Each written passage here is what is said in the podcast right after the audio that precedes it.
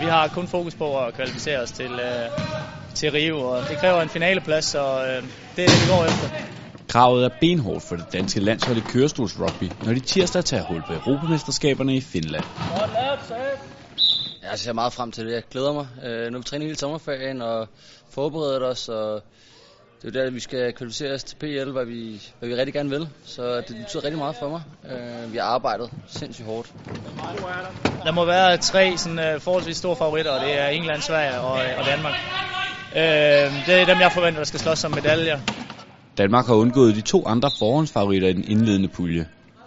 I stedet skal de op imod Tyskland, Irland og værterne fra Finland vi skal først øh, igennem gruppespillet, hvor vi skal vinde vores tre kampe. Øh, det ser ud som det er nogle relativt lette kampe, men øh, på en dårlig dag kan vi tabe til alle. Så forhåbentlig møder vi Sverige i semifinalen, øh, kunne jeg forestille mig. Dem kender vi godt, men og de sidste par gange har vi også vundet, men de er gode til, at, øh, til slutrunder at være, være skarpe.